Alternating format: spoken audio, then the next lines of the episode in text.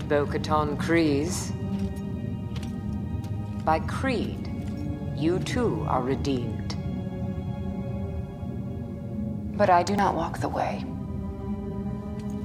Did you bathe in the waters? I did. And have you removed your helmet since? No, I have not. Then you may join our covert and live as your ancestors once did. You may leave anytime you wish. Until then, you are one of us.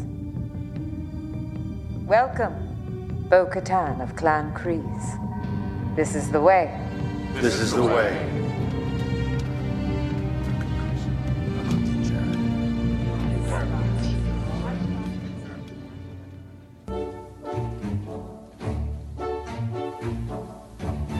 Welcome, everyone from across the universe, to the Wampa's Lair podcast. Star Wars is for everyone, so pull up a chair, get comfortable, and join the conversation with your hosts, Carl Leclerc and Jason Hunt, here in the Wampa's Lair.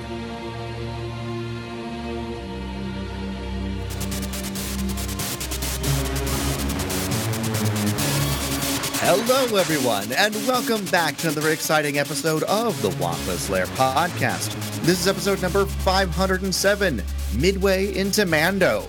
I'm, as always, one of your hosts, Jason Hunt, and with me, the foundling to my convert, we have Carl LeClaire. What a great comparison, Jason. I enjoyed that. I love it. I love it. I can't believe we're already halfway through the season of, of Mandalorian. I know, I know. It's such a good show, and then it's over so quickly because it's only eight episodes a season. I know. Sad tear. I know. Um, Uh, it it's been it's been an interesting season. It's been a lot of fun. Um, obviously we haven't talked about it since the premiere, and um, yeah, looking forward to just talking about the episode. You know, chapters uh, 18, 19, and twenty. Um, So yeah, lots to talk about. Lots have happened. Um, and and Jason, I know you don't you don't really use social media too regularly, so I don't know if No. you've seen some of the online discourse, but I, this is the first time, and granted, it's only not, not like there's been several seasons of Mandalorian, but this is the first season where you I have been seeing consistent complaints about the show. Um, seasons one and two, it just everybody seemed to be you know just deeply in love with the show. There was it could do no wrong, and and it's not that people are necessarily like hating it, but this is the first season I would say where I've noticed folks, uh, you know, just pointing out like it's it's not working for them or it, feels more inconsistent to previous seasons. Um, I, and I just think, you know, at this point, midway into the season, um, a consistent complaint I've heard, and I don't know that I necessarily buy it, is people are like, it seems like there's no direction. Like this show has no plot, but to me, and I don't know if you it- it- how you see it, Jason, but to me the plot's pretty clear. This is all about rebuilding Mandalore. Um, you know, that's clearly what's being set up. I don't know how folks aren't picking that up. I can understand maybe it's not going as clearly as you want it, or or right there's specifics that you you feel are lacking, but.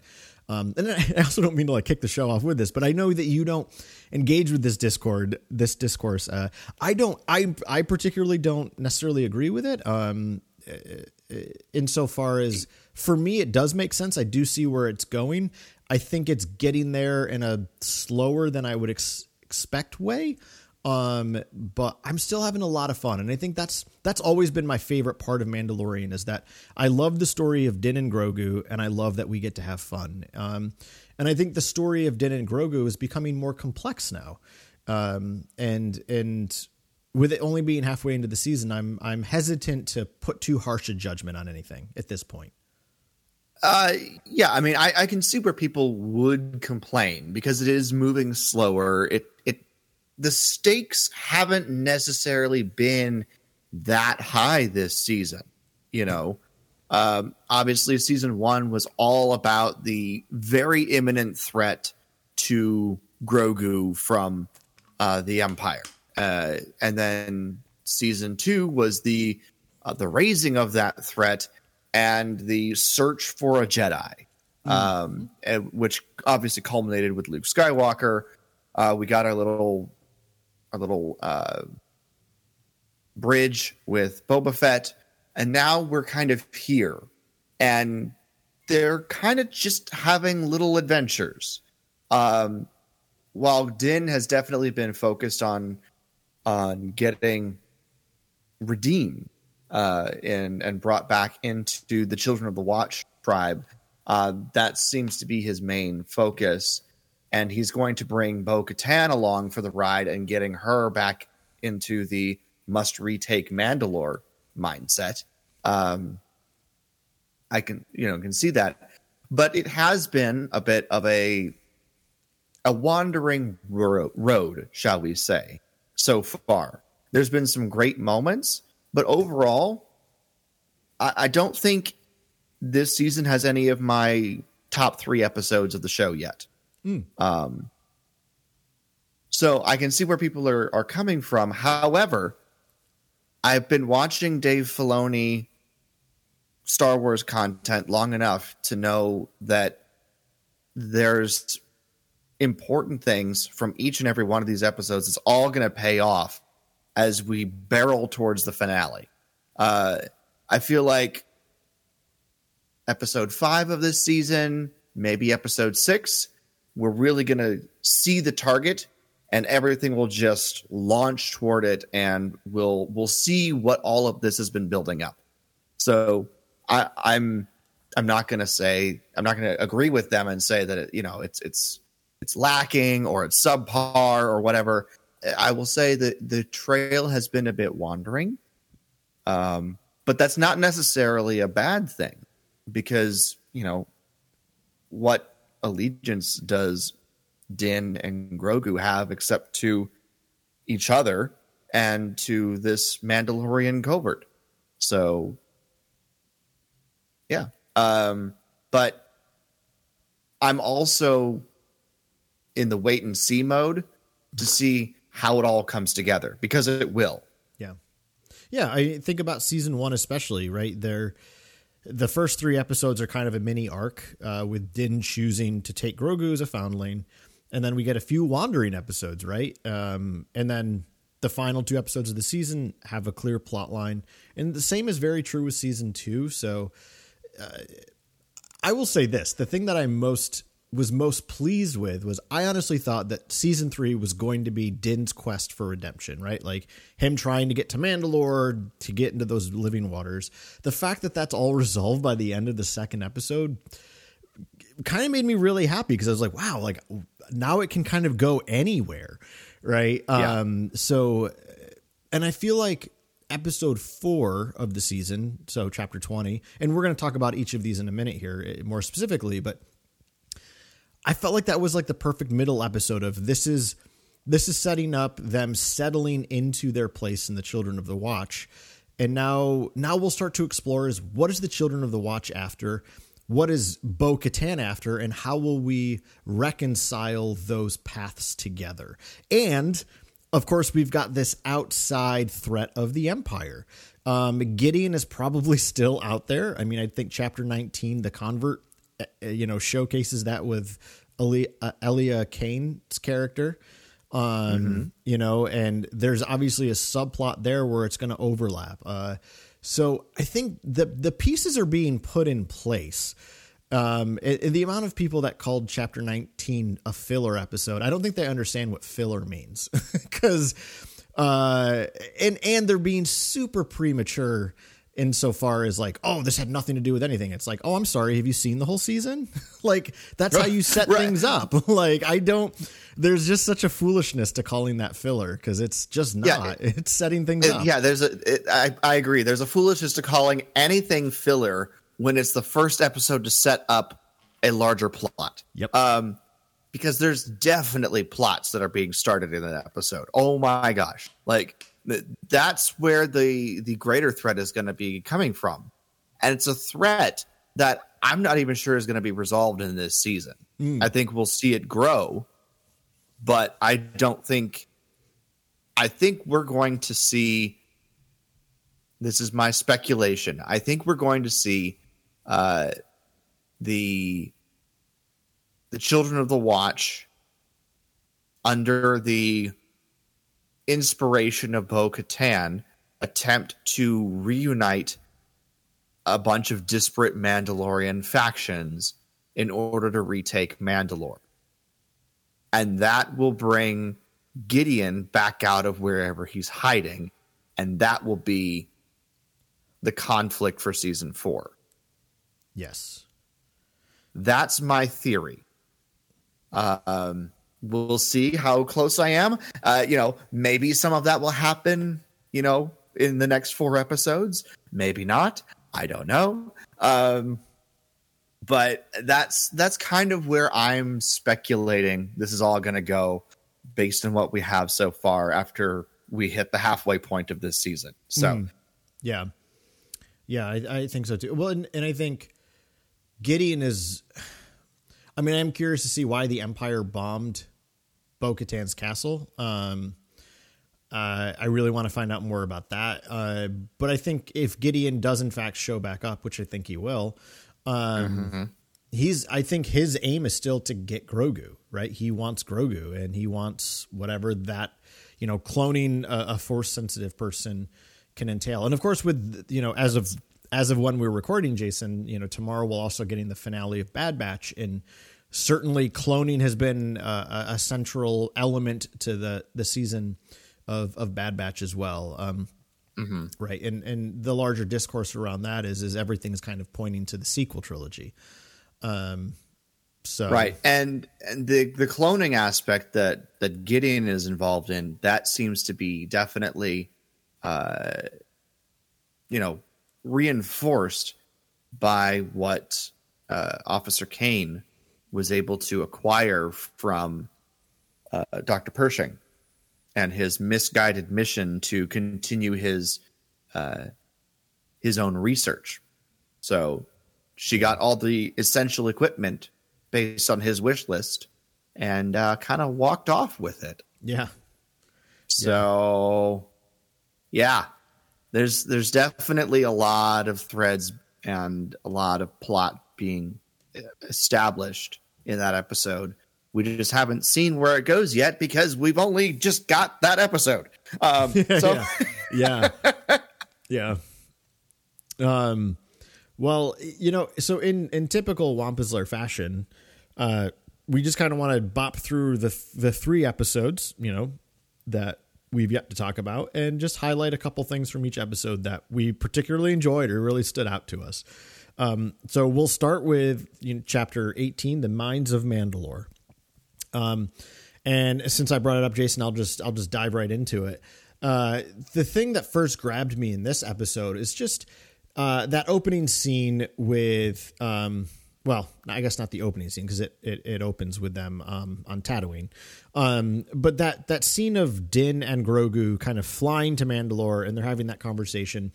This was one of my favorite things about uh, several of the episodes in Mandalorian so far is when early in the episode we have these just like cute intimate moments between Din and Grogu on the ship, right? It's these these moments for for the bonding of those two characters.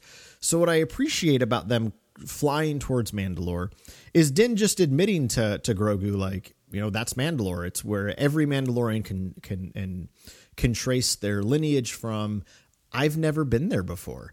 So to me, what I really appreciated about him pointing that out is, is it took Grogu to get him there, right? Uh, Grogu has really uh, reoriented his life to becoming f- probably for himself a more authentic version of a Mandalorian.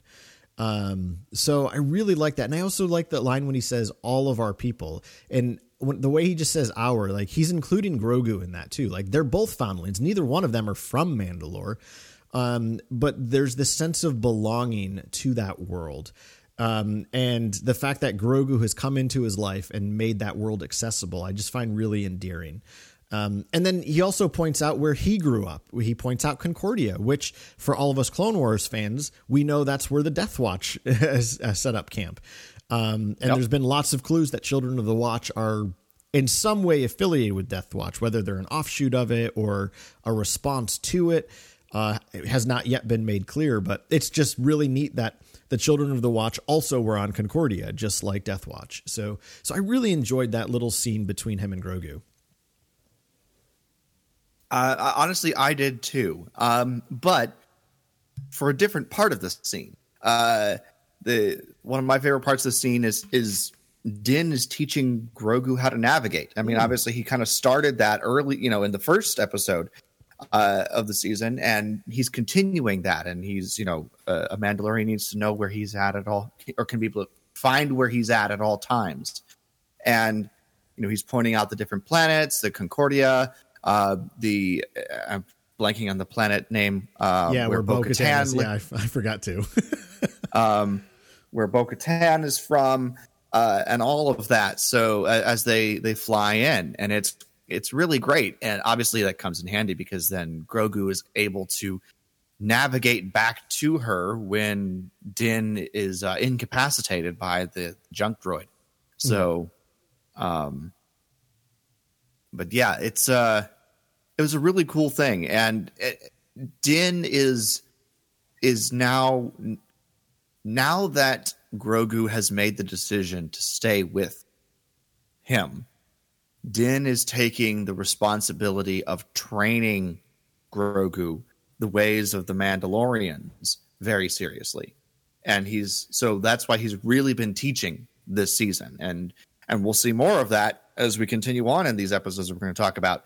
Um so and I'm going to save that thought for later. Um, but sorry, uh, but yeah, I, I'm really enjoying the fact that not only you know it started out for sort of like father and son traveling the galaxy. Well, now dad is is taking the time to show him the ropes and to teach him and to instill values and and uh, a way of of thinking and a way of looking at the world in order to you know uh, walk the path and to you know be able to navigate the galaxy in general. So I really appreciate and like uh, all of this uh, this teaching stuff uh, and the, the sort of uh, tough but encouraging parenting that that Din is is doing with Grogu. So mm. yeah, um, well, I wouldn't be surprised if this is also another element of the episode you'll highlight too, Jason. But of course, at the end when they get to the living the living waters of Mandalore, um, I just adore that scene of Din taking off his stuff. You know, takes off the takes off his his cape, takes off the takes out his blaster, re, you know, removes his jetpack. It's this. It's very ritualistic, and you know, I mean, mm-hmm. as I obviously as I've shared several times throughout this podcast, you know, I mean, as as a college chaplain and also as somebody who has spent a long time studying religion and spirituality, uh, I always appreciate ritualistic type moments. And that's exactly what this is. Is Din is performing a ritual, um, and he takes it so seriously. Like you know what I appreciate so much throughout this early relationship with him and Bo, especially in this episode, is she's just so not necessarily making fun of him for his belief in it, but just she's very cynical about it, right? She's been very mm-hmm. jaded by her experience of the the the fall of Mandalore. Um, so she just doesn't buy into the fairy tales as she calls them. But in that moment of Din, he's not lost any of his sense of wonder for the rituals and the traditions of his people. So as he starts that, you know, descent into the waters, there's that beautiful shot of Bo watching him where she's clearly yeah. moved by it. You know, she, I think she's she's impressed by his faithfulness to this creed, to this way of life. Um, the music's beautiful in that moment. Um, mm-hmm. And then, of course, he gets sucked under, and we get the most surprising reveal I ex- like did not expect, which is, of course, Bo goes to retrieve him and comes up and sees the mythosaur. Um, yeah. And the thing I loved about that little scene is a combination of both the cinematography and the music that Joseph Shirley gives us is this is kind of a terrifying and amazing experience. And that's my my favorite religious scholar. His name is Rudolf Otto, and he calls that all all uh, religious experience is defined by wonder and awe, or fear and wonder.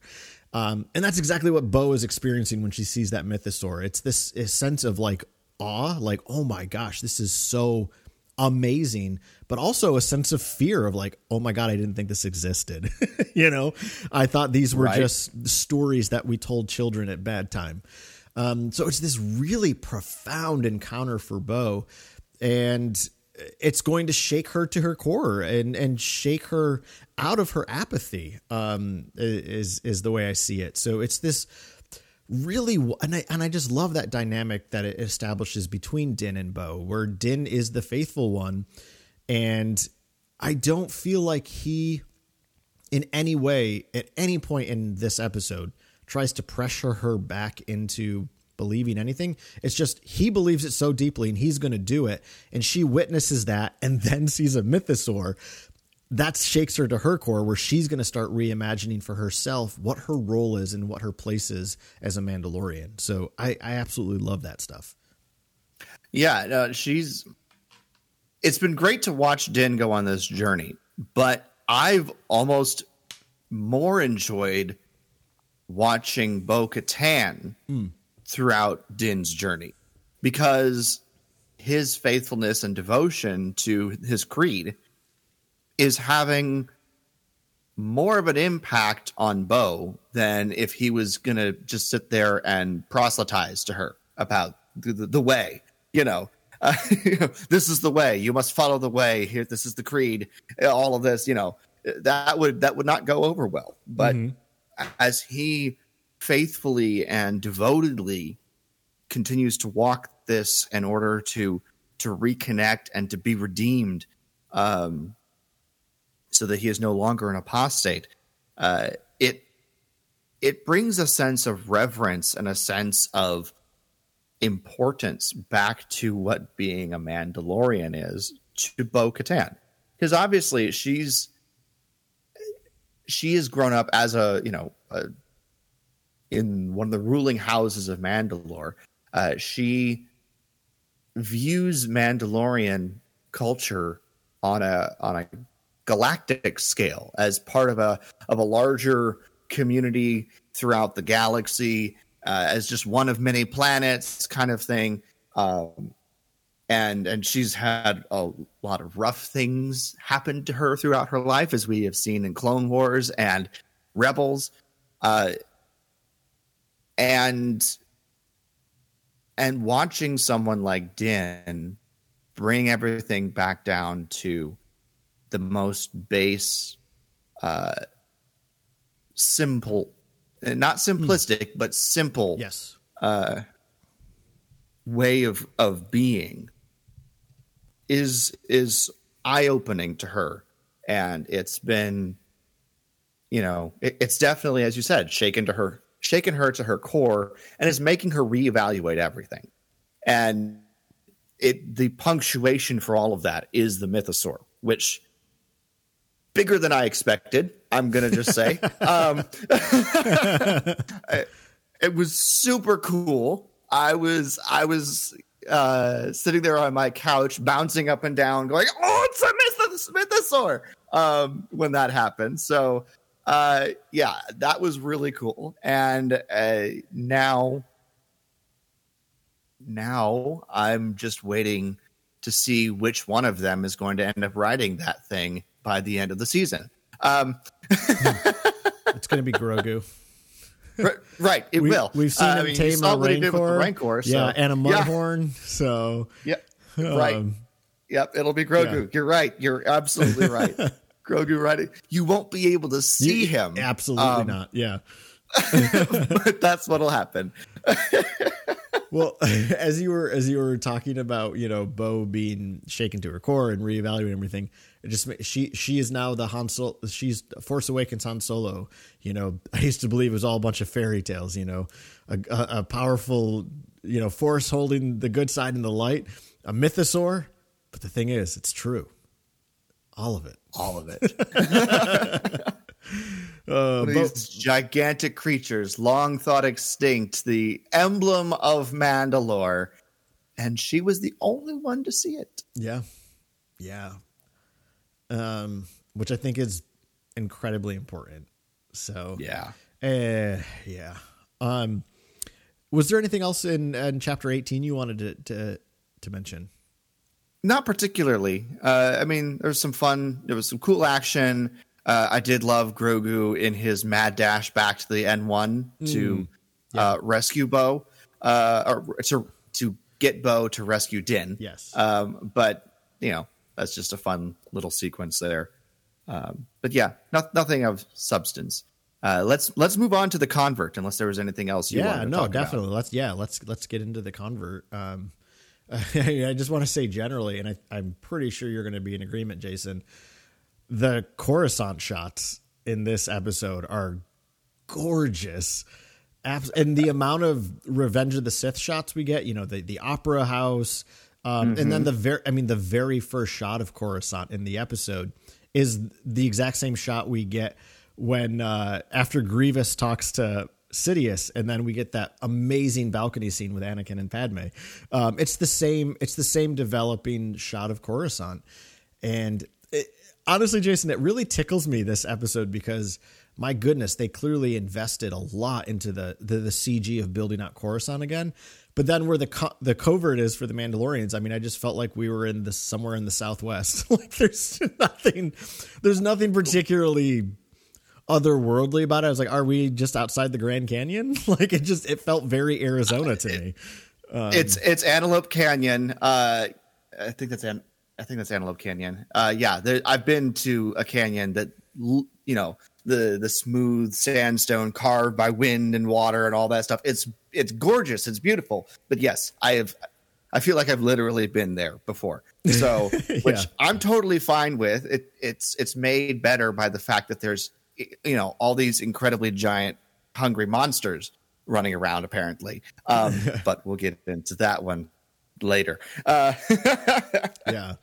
Um, but yeah, the, the gosh, I just loved the Coruscant shots. Um, uh, I- I mean, I think one of the just one of the big things that's developed in this episode is the state of the New Republic, um, and that the New Republic is deeply flawed. Um, that while it's trying to establish itself over and above the Empire, it's also somewhat uh, reminiscent of the Empire, right? You get that that scene early on after Dr. Pershing's uh, presentation in the Opera House, where somebody's like, "Oh, you know, Republic, Empire, New Republic, it's all the same, right?" Um, and and honestly, like, it's worth noting, but I will say this was the one thing that kind of bugged me, and this is something that bugs me about Disney Star Wars in the era between Episode six and seven is why can't the New Republic just be the good guys? like, I know we live in such a a gray world. I I am well aware of that, but it's like, my God, like, does the New Republic, right from its early days, have to already be broken? I, I don't know.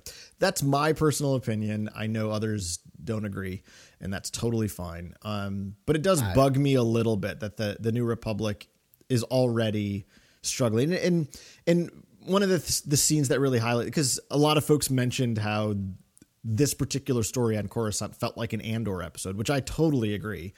Um, and something that Andor really did is spe- specifically with the story of Syril is, you know, when he takes that job on Coruscant and just kind of painting the mundanity of life. We get to see that kind of with Dr. Pershing's story, right? Like he's working in essentially a cubicle and his manager seems a lot nicer, seems personable. Um, but it, it, it kind of recreates that it's the same, it's a very similar system to the Empire, just people smile at you. Um, and I, per, I, I get what they're doing. Uh, and I get that it's pointing to like where the sequels are going to come in, and the First Order will maybe seem appealing as a result because the New Republic isn't what it claims to be. But this is just my personal opinion. I don't like it. like I don't like that we have to establish the New Republic is already broken. Uh, that just kind of annoys me. Um, but I, I want to give the caveat of I am somebody who grew up with Star Wars in the mid 90s as a kid, reading all those legend stories about the New Republic establishing itself and being this force for good in the galaxy. So to me, like the story after Return of the Jedi is just the New Republic are the good guys and they're constantly battling threats.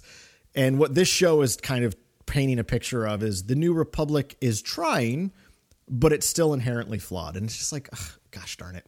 I don't love that. But um, again, not saying that if you are appreciating that caveat, you're wrong. This is just my personal take.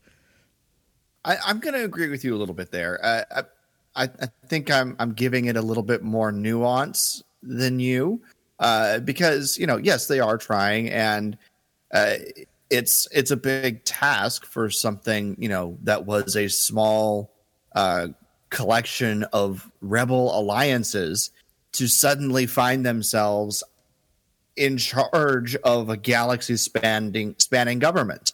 You know, it's a difficult transition process and it's still in process.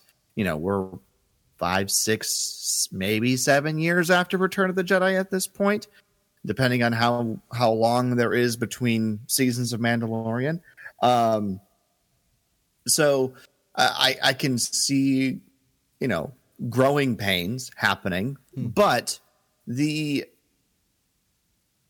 the uh, program, the amnesty program, the Imperial Amnesty program that that Dr. Pershing is part of, does seem to be a little bit uh, trite, a little bit rote, and a little bit uh, too much, in my opinion. Um, uh, yeah, I, I, will agree with you. It's it's a bit too familiar of of Syril's cubicle in Andor, uh, and you know, there's this isn't to say that there aren't always going to be cubicle jobs in a galaxy far, far away, depending on what company you're working for.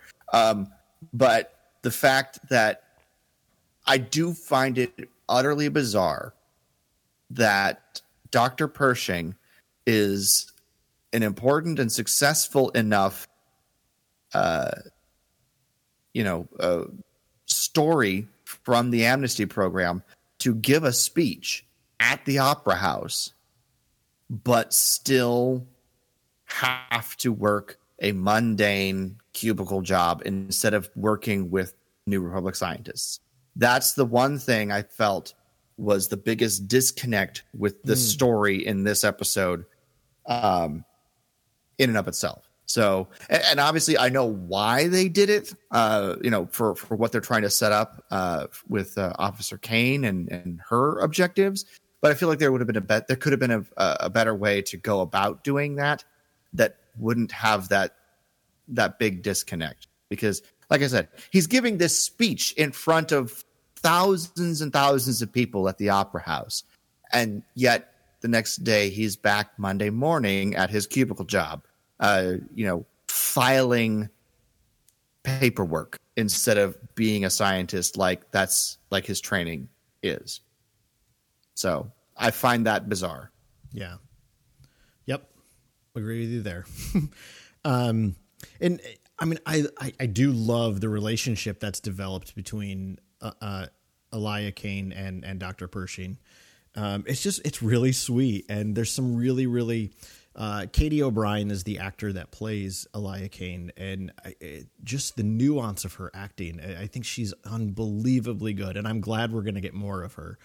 Um, and I didn't trust her from the beginning. I didn't at the beginning. Un- yeah, I didn't at the beginning. I was like, oh, she's obviously just playing him and then as the, and even like even when she brings him this you know sneaks him the sponge cakes or whatever i'm like okay she's definitely playing him but then when they start having um i don't know like the, the, that that intimate conversation they have the night before they decide to like you know go act on on this desire to to go to the medical station that's when i was like maybe she really has changed her ways like maybe she she's just a go getter and and she wants to get this done. And as he's packing up the med station and it I mean, Jason, you know me. I, I love scenes where characters share, you know, really intimate parts of themselves or or their yep. dreams and aspirations. So as Dr. Pershing is putting these things together and he shares with her, you know, I, I always dreamed of this. My mother was a doctor. I always dreamed of being in a space like this. Um, and I think that I think she's being honest when she's like, "Yeah, I never thought about that stuff." He's like, "Oh, you never had a, a, a trajectory for your life," and she's like, I never had the chance to. I think she's genuine there. I think I think that's a real true statement for that character. Um, and that's when, and that's when it, I think that was the one moment where I'm like, oh my gosh, maybe she really is on his side. Um, and what I honestly thought was, is I thought there was just probably like pirates or something, like you know, just thieves trying to score some free tech. That's who they were uh, in, you know, uh, being chased by. But as soon as the New Republic shows up, I'm like, yep, she sold them out.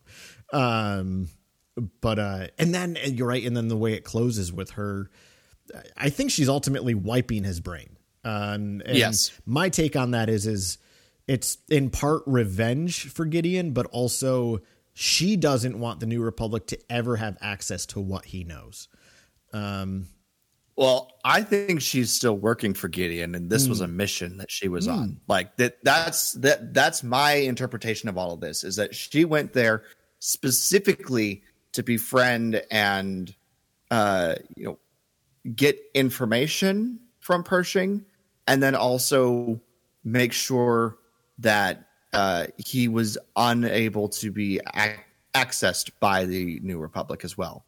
Um, because I think Gideon is out there. Obviously, the the implication was was put out there that oh, the, the story was that he didn't even make trial; he disappeared.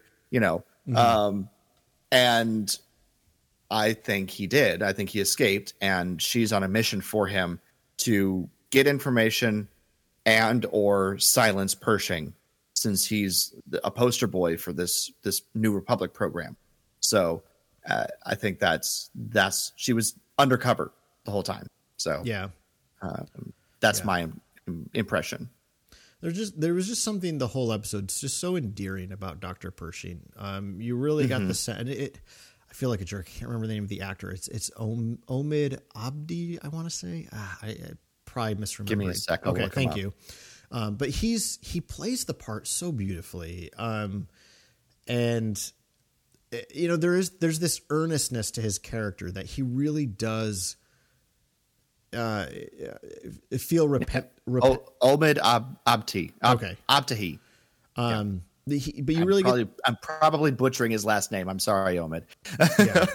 um but yeah i mean i just I, there's such an earnestness to his character that he really is he really wants to uh, be repentant for the the terrible things he did and and he's just genuine that he really cares about this research because he just cares about helping people and and him telling that story in the opera house about his own mother um you know it's he just seems like a really sweet character and in a lot of those quiet moments where he's by himself in his room or you know he's he's there's a sense of uh, of loneliness to him, and I think that's why when Elia starts playing him, it's it's really beautiful. Um, that there does seem to be a genuine connection initially. Um, also, really quick, when they are exploring like uh, that Coruscant Park together, where the the the peak of the the mountain on Coruscant peaks through. The peak of Umate. Umate, yeah. Did you notice that the uh, March of the Resistance is playing um, as like source music in the show? So it's like a some Yeah. sort of theme being played at this carnival. So I thought that was really cool. Yeah, love it. I Yeah. loved it. So But uh, yeah, I mean, so it's. I, I will say my own my the one the one other like my my quibble with the New Republic state is is my own personal quibble. I don't think it's it's it's an objectively wrong or bad choice. Um, the only thing I wish with this episode is I think the story on Coruscant could have been shortened. Like it's it's like 35 minutes and it should have only been 30 in my opinion. Um, so it, it- was longer than Yeah. it needed to be because right like we we have obviously just an basically an opening action sequence on Mandalore, and then the episode closing with with Din and Bo uh, going to the co- the covert, and you know I do I I, I love that scene. I love that. Essentially, yeah. Go ahead. before we get to that scene, Yeah. I do want to say I did love the opening action sequence. It was Yeah. fantastic. It was great. The uh, it makes me curious as to why there's a whole fleet of ties um, nearby in the system. Hmm. Where's Gideon hiding? Mandalore, perhaps. Hmm. Um, but uh, I, I did love the idea that uh, we got uh, Din doing his Mando move with the Starfighter. Um, again, you know, going straight up in the air, cutting the engines and letting the, the fighter fall. back down towards the incoming tie, like he did in with the Razor Crest um, in season two on uh, when uh, when they're blowing up the science base on um, Oh, Nevarro. the lava planet. Nevarro. Nevarro, thank you. Yep. Nevarro, yeah. So uh, that's the second time he's done that move now, and I liked the callback. So, um, but yeah, that was just. Uh, I, I thought it was a great sequence, and I, I love a good a good starfighter battle. Um, Yeah, it, it really well shot. A really great dogfight scene. Um, it's four episodes in, and we've already had two awesome dogfights. You know, this one, and then of course in the opening episode against the pirates. right, exactly, Yeah. exactly. But I do want to talk about that last scene. Yeah, Um, my my note, you'll like this. My note is Bo Katan is now part of the tribe. Won- wonderful. We are now part of the tribe. exactly. I do love that. But yeah, I, I thought it was really great. They, you know, obviously they they take a minute to confirm that, uh, you know, Din has has achieved the repentance and and is now they they welcome him back into the the Children of the Watch. He's no longer an apostate. And then the surprise is that, oh, you're part of this clan now too. You're welcome in in our clan now too, Bo Katan, uh, because you also bathed in the living waters and you have yet to remove your helmet since then. Uh, so uh, the the sort of shock that you can see through Bo Katan's helmet uh, as they all start welcoming her and you know patting her shoulder and you know you know giving her the the, the welcome and the all that stuff as the episode closes uh, was was kind of was really cool. I, I really like to see, you know, I really am loving the the path and the journey that Bo Katan is on. And mm. I didn't know that this was coming in this season, and it's caught me by surprise. And I'm I'm really enjoying the journey that that they're taking her character on. Yeah. Same here. I, I thought it was I thought it was a really great scene. Um, and uh, if you don't mind, I I, I want to like make a side note here because again, um, just paying attention to some of the the discourse among fandom. Um, and and I think I've I've done the same thing. Is uh, a lot of folks have just assumed the Children of the Watch to be this cult. And as a cult, they're obviously villains, right? Because in our culture, like when we think of cults, we usually don't think of them as good guys, right? There's Right. There, there's something about like the definition in in and of itself of what makes something a cult is that there's a level of brainwashing, and that brainwashing makes you insular and uh, uh, kind of exclusionary, right? Everybody else is wrong. You're the only ones that are that are right. I have never gotten that impression from the Children of the Watch, right? I think I think there are things that have made us assume this about them, and a lot of time, right? Bo Katan is reser- res- reser- referred to them as a cult, um, although she Yep. herself was part of one, the Death Watch, right? Um, Yeah, yeah. so I point this out because again, like it's it's really piqued that like religious scholar in me. I, I really want to know more about the Children of the Watch because what they seem to be is a group that is very faithful to an old way, right? You know, as at the end of at the end of the the chapter nineteen when they're flying to the covert, you know, Din is explaining to her, you know, we've been we're hiding like they, you know, I think it's best that you keep your helmet on just for now. And she's like, "Oh wow, they, you know, they keep to the old ways." And he's like, "Yeah, they do." Right? So there's this there's this sense of history there. There's this sense that and this is again, this is just me speculating because we don't know these answers yet.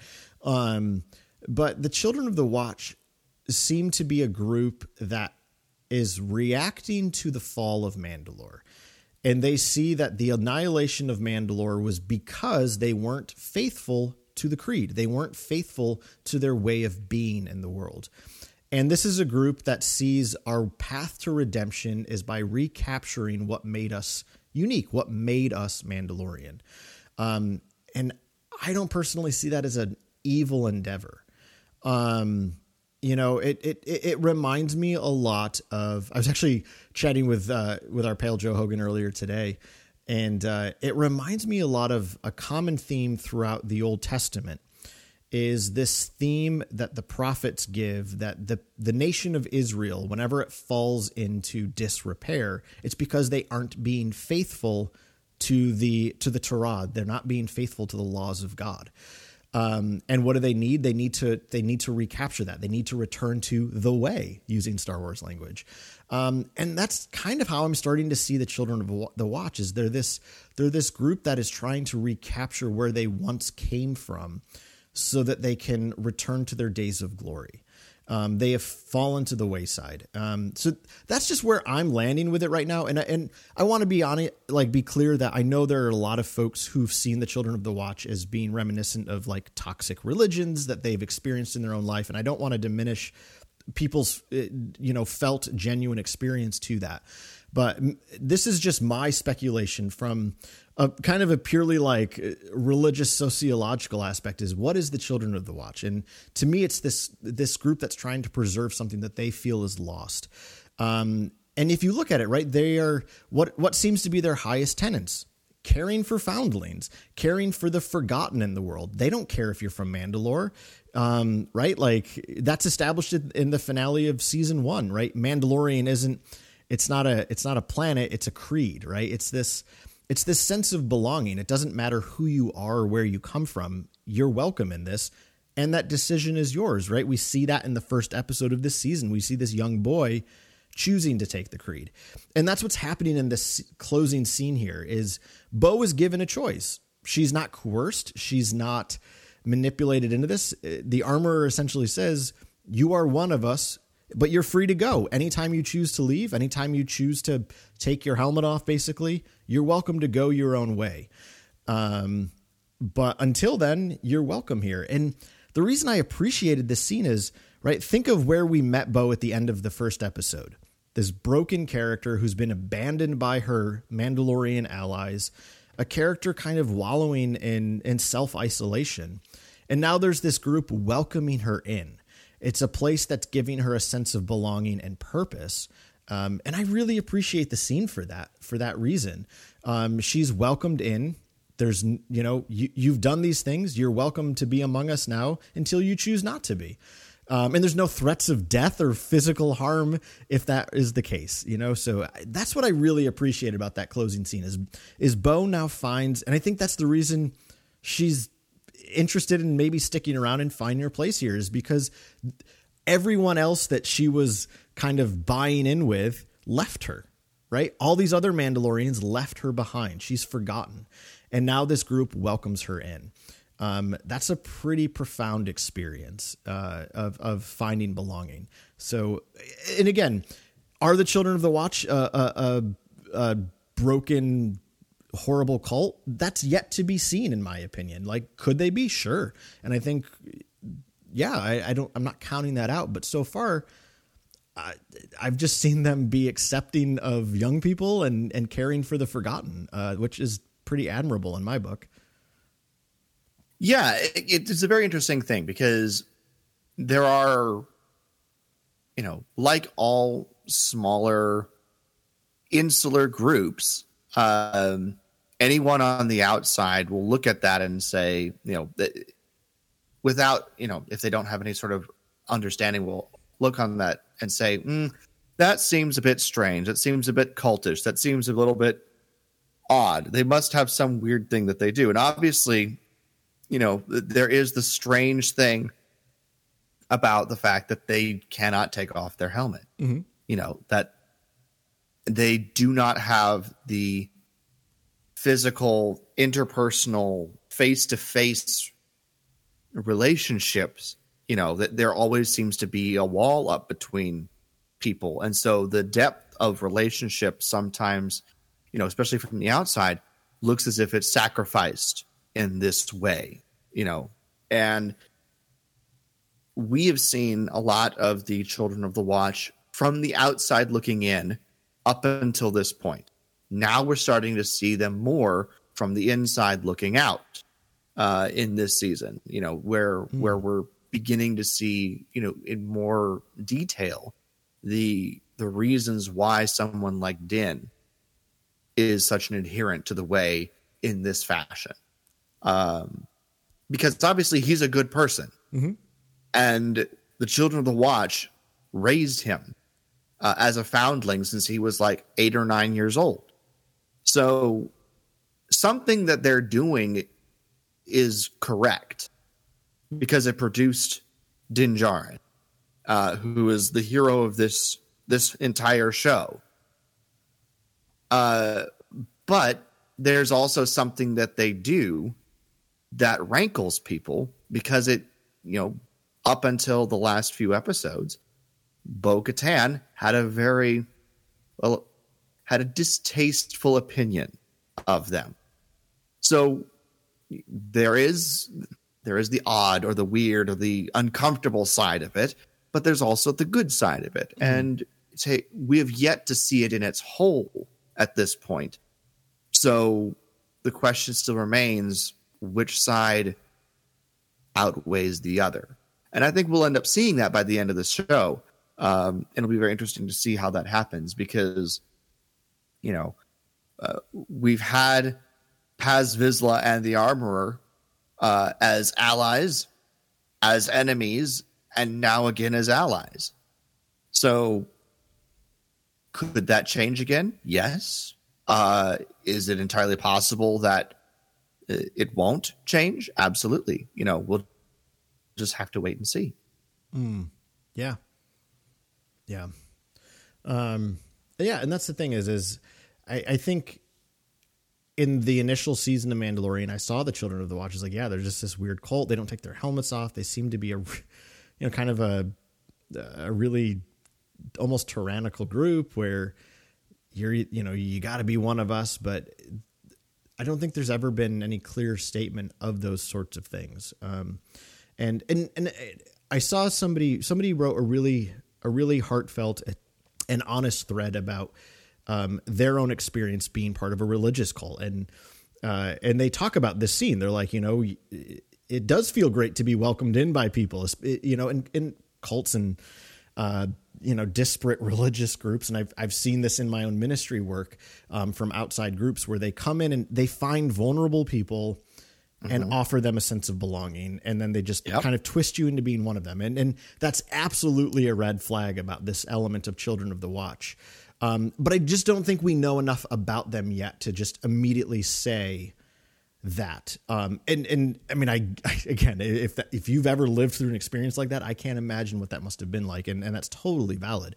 Um but i'm just saying that like for me I'm, I'm just thinking about the children of the watch more intensely now because of the fact that our heroes seem to be comfortable being among them. So therefore maybe there is something here right? So i, I appreciate that point you're making jason right? That that it can maybe be a little bit of both and right like there is a goodness in bo being accepted in um, and and finding a sense of belonging and a purpose. And also, it could be that there's a perversion of that too that we will eventually see, or, or uh, you know, or it, and and maybe Bo is the answer they need, right? Like, uh, so if you don't mind, Jason, let's let's hop into this final episode, the Foundling, chapter Yes. twenty. Um, and the- Absolutely. and, and just in connection to this, uh, to to jump into this is that scene when they're you know going to get the the Ragnar back, you know, from the the dragon, and they're about to eat dinner around the campfire, and she s- leans into Din and says, "What do you all do when you're eating together?" He's like, "We don't." Um, and Yeah. you know, and then Paz Vizsla says, "You know, you have the honor of being by the fire." But they split apart. They're like they, they can't even share a meal together, which is such such an intimate act across all cultures. Um, and Yeah. I think Katee Sackhoff, without saying anything, just her, her physical acting in that scene, there's an exhaustion in her face when she takes that helmet off. Um, and it- there's just something about that scene that makes me think she's going to be the one to maybe challenge some of their hardcore tenets, like keep the spirit of the creed, but maybe not the letter of the creed, if that makes sense. Like I could see that maybe being Yeah. Bo Katan's, um, uh, you know, purpose among the children of the Watch. and Din might be the bridge between the hardcore and the new that that uh, that Bo Katan represents. It's possible. but yeah, that that scene was very interesting uh, because, as you as you said, you know, one of the the big things that that we as people do is fellowship around food. Yeah. I mean, every major holiday basically involves a feast of some sort. You know, so I, it it's a it's a way that people come together. You celebrate. You you you talk over food. You share. Uh, you you show your love by by spending all this time to make something or to bring something, and and you just it's a it's a very intimate and open place to be, and the children of the watch don't have access to that. Uh, you know, so much to the point where they have to go eat in separate corners uh, where they cannot see each other's faces once they take the helmet off. And I imagine they're all standing with their, you know, if they can't, you know, get around a, a, a rock outcropping, they're around outcropping, they're standing with their backs to each other while they eat. You know, it's just, it's very closed off, and and that's part of the, you know, what's going on with this group that makes me just a little and i don't necessarily see it as bad or evil. It's just it's not as as connected as it could be and and here's something i want to i want to try start drawing a, a line to. Uh, we get more training with grogu in this. Uh, you know din is is training grogu how to you know use his force abilities in conjunction with the Mandalorian weapons in his little dart uh, contest with the uh, the kid, and and then he goes in and has that that scene with the armorer, and she's you know laying out the you know some of the creed and how they do things, and it's a very interesting thing because there isn't that much of a difference between how the children of the watch operate and how the Jedi Order operated. Mm, yeah. There's not much of a difference. Uh, you know, it's just a focus in uh, the, the the major difference is uh, well, the Jedi rely entirely on the Force and their lightsabers, whereas the Mandalorians have armor and blasters and all this other stuff. It's it's a uh, it's how it's all expressed, but the way the creed, the the Jedi code, the the creed of the Mandalore, it's very very similar in how it's walked out uh, and how it's applied to to the individual uh, in this case. So, and and maybe that's specific to this particular group. Uh, maybe it's more uh, widely accepted, broadly speaking, among the Mandalorians. I'm not sure, but it's definitely the case with the Children of the Watch, uh, and and I found that very interesting because we had, you know, that scene, you know, intercut with Grogu's flashback, which we will talk about on its own here in a minute for sure. um, but the the way that Din is training Grogu is very much like a master training an apprentice. And the way that the the children of the watch are, you know, training and and encouraging all of the various foundlings is very much the way the Jedi Order would do the same thing for all the younglings and Padawans. You know, everyone is there to help support and to help teach and it's it's very interesting how it's a very similar uh, process, even though the execution of it on the outside is quite different. Yeah, that's a really great uh, uh, tie-in, Jason. That there is there's such a similarity between the Jedi Code and, and the Mandalorian Creed, and I think we'll continue to see more of that. Um, but without further ado, I think the the the thing we have to talk about, especially us, Jason, um, is the reveal of Grogu's initial savior the, on the day of Order 66. And it, we've been asking this question since season two, right? When we get the initial flashback and, and Ahsoka indicates that, you know, he, he was say he was in the Jedi Temple. So we knew that somebody had to get him out. Um, and people have been speculating ever since who who it could have been. And I will say this: if you if you are not a if you're not a big Star Wars fan, this moment doesn't mean anything to you. I, I'm just gonna I'm gonna say that right now because I had a lot of friends who've been watching Mandalorian because they like Mandalorian, but not necessarily big Star Wars fans. And they're like, "Who was that guy?" And I'm like, "That's a valid thing to say." Um, Yes. Uh, so not to say that that was the wrong choice because I I mean it was the perfect choice. Um, but uh, I, my gosh, Ahmed Best is back in Star Wars in a great way. Now, I don't know if you watched any of the Jedi Temple Challenge that they just that one season in 2020. I loved the heck out of that show. It was super fun. It was Yes. one of my favorite game shows to watch as a kid was Legends of the Hidden Temple on Nickelodeon, and this is basically that but in Star Wars with Ahmed Best. Um, Right.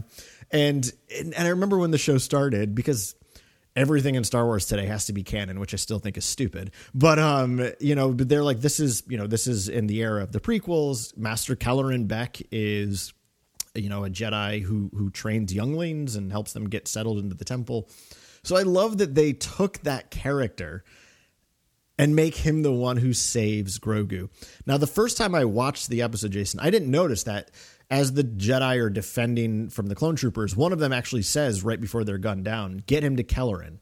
Um, I feel like if Yes. I'd heard, I'm I'm honestly glad I didn't hear that line the first time I watched because I would have then I would have been waiting for it. I didn't hear it the first time, so when that door opens, I'm like, finally, we're gonna find out who it is, and I was like, holy force, it's Kelleran back.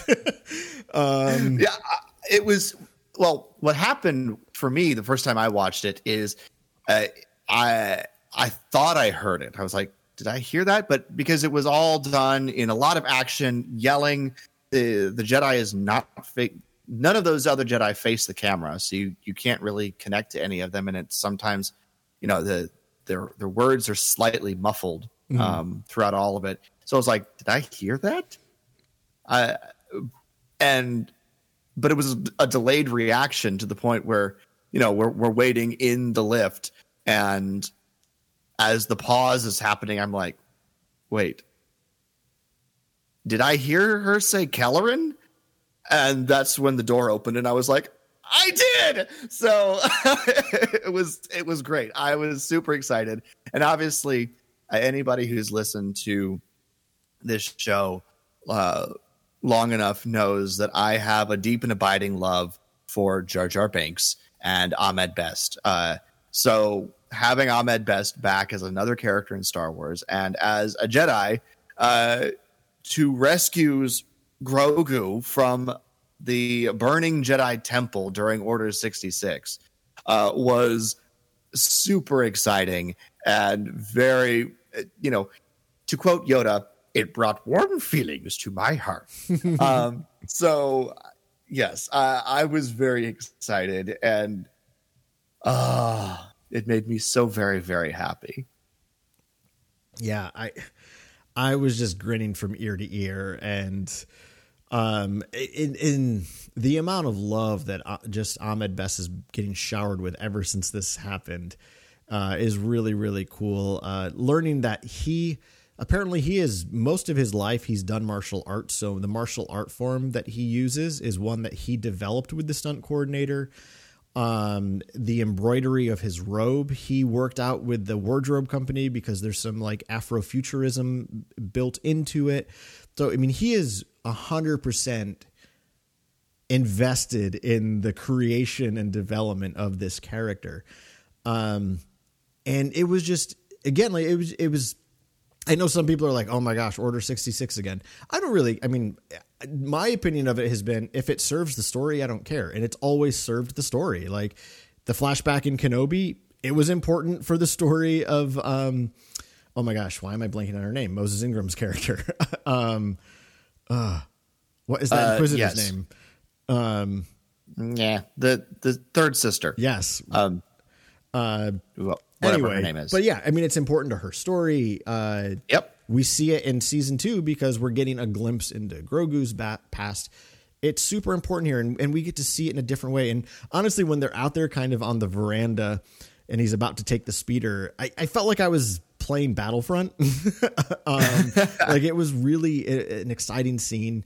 Um, and Kelleran Beck is just so in control of this moment. And I love that, you know, the Jedi are like the one who yells out, "Get him to Kelleran!" Like it's pretty clear that Kelleran has a relationship with these younglings, um, and uh, yeah, like the one that he, the fact that he's the one that gets him out is just, it's just so cool that they've brought Ahmed back into Star Wars. Um, and so here's the big thing that I'm just super intrigued with Jason is he goes to a Naboo ship right? Those are Naboo Yeah. guards. Also, I don't know if folks noticed, I'm sure folks did, but the blaster sounds of the Naboo soldiers are the blaster sounds that uh, Padme has in episode one with her blaster um, Yep. from Phantom Menace. So that was just a really cool sound design thing. I'm sure that was David W. Collins. Um, but that that is uh, that is clearly a Naboo skiff, um, and Kelleran is friends with whomever has it.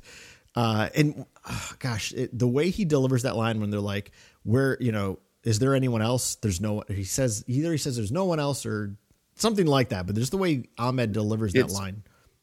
Uh, any, are there any survivors? There's no one. Yeah. or something like that. Yeah, it's it, it's it's very tragic and yet like determined of like I'm going to get out of here. I'm going to get this kid out of here. Um is that is that representative Binks ship, Jason? I was thinking it might be, um, because obviously we know what's going on with Padme and her ship during all of this. But Naboo does have a Gungan representative uh, in the Senate. And we do know that he was present on Coruscant during all of this because we saw him in, in the Senate later when, you know, the Republic was reorganized into the first galactic empire. Uh, so, you know, it's entirely possible that uh, a certain representative Binks uh, had his security forces get a good Jedi friend off planet, Yep.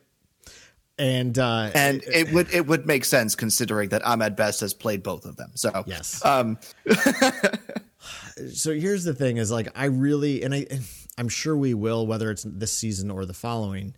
I I hope we get more of Kelleran's story with Grogu, right? Like they they got off Coruscant, we know that, but he's certainly not in the picture anymore. So does he get hunted down by an Inquisitor, um, and then shuffles Grogu somewhere else? Uh, I want to know more about their story. Um, I would, I mean, I would lose my freaking mind. I know you'd probably just drop dead with joy if, if Jar Jar showed up in any capacity. um, Oh, God, even if it's revealed don't that he don't get my hopes up. Oh my god. I mean, there's no reason to think that we would necessarily see Jar Jar. I mean, we could. I No. mean, it it could be like in one of the flashbacks, he he mentions to Grogu like, "This was my friend Representative Bink ship," right? Like, even I feel like even just hearing that would still floor me. Um, Yes. and uh but oh man i just i really want to know more about Kelleran Beck and i think with the way star wars is is a lot of right when they introduce things like this uh, they'll explore this in another capacity whether it's we get trinket you know we get drippings throughout other shows or we get a comic series or a novel or something uh i don't think we've seen the last of Kelleran Beck No, no. They've added a new Jedi to the mix who managed to avoid Order 66, at least initially. Um, he is going to come back in some way, shape, or form. Not only that, but he is shepherding the, you know, arguably the star of the biggest show uh, to come to Star Wars uh, since Disney Plus started. So, yeah. Um, Kelleran Beck will return in some way, shape, or form in you know either future episodes of The Mandalorian, other shows, book, comic, uh, something. We'll be back. i think so too um yeah that made for a great episode I was so happy and so excited. Um, but yeah, uh, I think I've mentioned pretty much everything I wanted. To Yeah, same on. here. Yeah. Um so, you know, as, as upon this release, we'll we might know more answers to some of the things we speculated, Jason, because uh, uh chap uh, episode tw- chapter 21 is right around the corner. Absolutely.